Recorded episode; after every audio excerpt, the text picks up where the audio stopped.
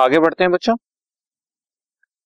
Capital reserve जैसे कि मैंने अभी बता दिया set aside out of capital profits and not readily available for dividend इसमें से आमतौर पर डिविडेंड नहीं बांटे जाते। हालाँकि ये तुम्हारा मुद्दा है नहीं इलेवेंथ क्लास वालों का। ये जब हम ट्वेल्थ क्लास में रादर बीकॉम में और सीए में कॉर्पोरेट अकाउंट्स पढ़ेंगे तो वहाँ पर इसका पॉइंट आएगा। लेकिन अभी थियोरी में लिखने के लिए हमने आपको समझा।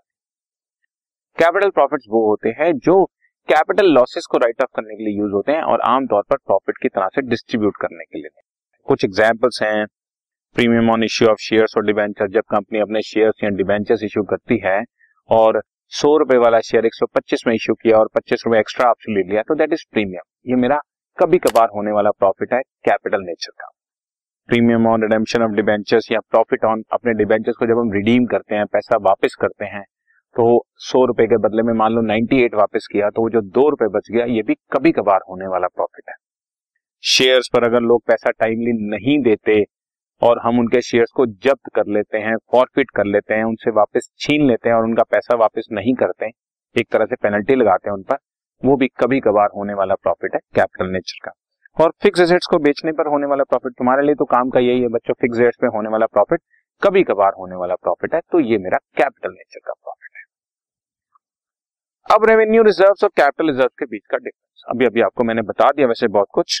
और रेवेन्यू रिज़र्व जो है, वो बिज़नेस प्रॉफिट में से बनाया जाता है और ये कैपिटल प्रॉफिट में से बनाया जाता है। इसको यूज़ किया जाता है डिस्ट्रीब्यूशन ऑफ़ डिविडेंड के लिए, लेकिन इट जो है only if the company satisfied certain condition prescribe by the companies act आगे ना डिविडेंड वाली बात सिर्फ़ कंपनी के लिए एप्लीकेबल है, क्योंकि सोल प्रोप्राइटरशिप कंपनी जिसमें अकेला आदमी मालिक होता है या पार्टनरशिप फर्म को तो कोई डिविडेंड बांटना नहीं होता तो इसलिए ये उन पर एप्लीकेबल नहीं होता। सो कंपनीज़ एक्ट की कुछ कंडीशन है। अगर वो कंडीशन फुलफिल कर दी तो ही कैपिटल रिज़र्व में से डिविडेंड बांटा जा सकता है अदरवाइज़ नहीं। बट रेवेन्यू रिज़र्व में चलो जब मर्ज़ी, जितना मर्ज़ी, बिना कोई कंडीशन फुलफिल किए आप डिविडेंड डिस्ट्रीब्यूट कर सकते हैं। और पर्पस होता है इसमें स्ट्रेंथनिंग फाइनेंशियल पोजीशन के लिए। और अनफोर्सिन लाइबिलिटीज को मेट आउट करने के लिए, और ये बच्चों कैपिटल लॉसेस को राइट ऑफ़ करने के लिए काम आता है। कैपिटल प्रॉफिट मतलब कभी कभार होने वाले प्रॉफिट और कैपिटल लॉसेस भी वही वाले लॉसेस ठीक है? तो ये बेसिकली इनके बीच का वो डिस्टिंक्शन और ये जो चैप्टर का नाम चल रहा है बच्चों प्रोविज़न एंड रिज़र्व इस प्रोविज़न एंड रिज़र्व में क्या क्या डिस्टिंक्शन है वो भी देख लो। पहले रिज़र्व है बच्चों, ये प्रॉफिट हम साइड पे रख देते हैं। बट अगर प्रॉफिट होता है तो यानी कि अप्रोप्रिएशन और वो चार्ज है मतलब रखना ही रखना। ऑब्जेक्टिव ये है कि स्ट्रेंथनिंग करने के लिए फाइनेंशियल पोजीशन के लिए, और ये कुछ लाइबिलिटीज के लिए या एसेट्स की फॉल इन वैल्यू को कवर अप करने के लिए किया जाता है। और ये profit and loss appropriation account में डेबिट किया जाता है मतलब एप्रोप्रिएशन है।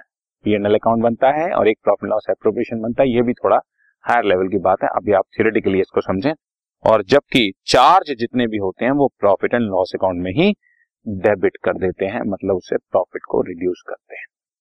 अप्रोप्रिएशन होता है, मैंने प्रॉफिट कमाया एक लाख, उस एक लाख में से बीस हज़ार इस पर्पज के लिए रख दिया, बाकी अस्सी हज़ार ही बांटूँगा इसका मतलब ये लॉस नहीं हो गया, सिर्फ़ अलग रख दिया। जबकि चार्ज का मतलब हो गया कि एक लाख के प्रॉफिट में से ये तो निकाल ही देना है ना तो बाकी बचेगा ही प्रॉफिट का। तो प्रॉफिट को ही रिड्यूस कर दिया जाता है।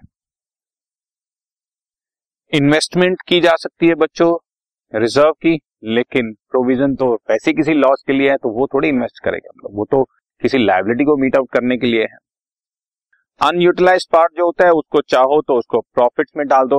Unutilised part can be distributed as dividend और इससे हमारा प्रॉफिट जो है, वो बढ़ जाते हैं। लेकिन ये जो है, वो डिस्ट्रीब्यूशन है प्रॉफिट कभी भी नहीं हो सकता बिकॉज़ ये तो लॉस के लिए है, या किसी एक्सपेंस के लिए। ये प्रूडेंस के लिए किया जाता है। प्रूडेंस का मतलब होता है, भाई, सारा आज ही खा लोगे तो कल क्या खाओगे? दिस इज़ कॉल्ड प्रूडेंस थोड़ा समझदारी से खर्च करना।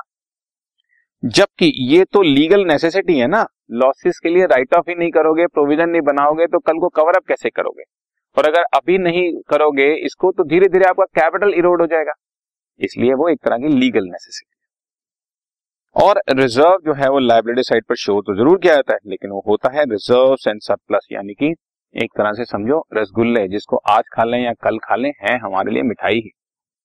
और ये जो है वो लाइबिलिटी है, इसलिए इसको करंट लाइबिलिटी में शो किया जाता है, या इसको करंट एसेट में से माइनस किया जाता है, ये एक तरह का लॉस है। ये फ्यूचर में खाने के लिए नहीं है। ये ऑलरेडी कोई लॉस हो चुका है, या कोई क्लेम है, जिसको तुमने पूरा करने के लिए बना कर ठीक है? तो ये बेसिकली डिस्टिंक्शन है between provision and reserve right okay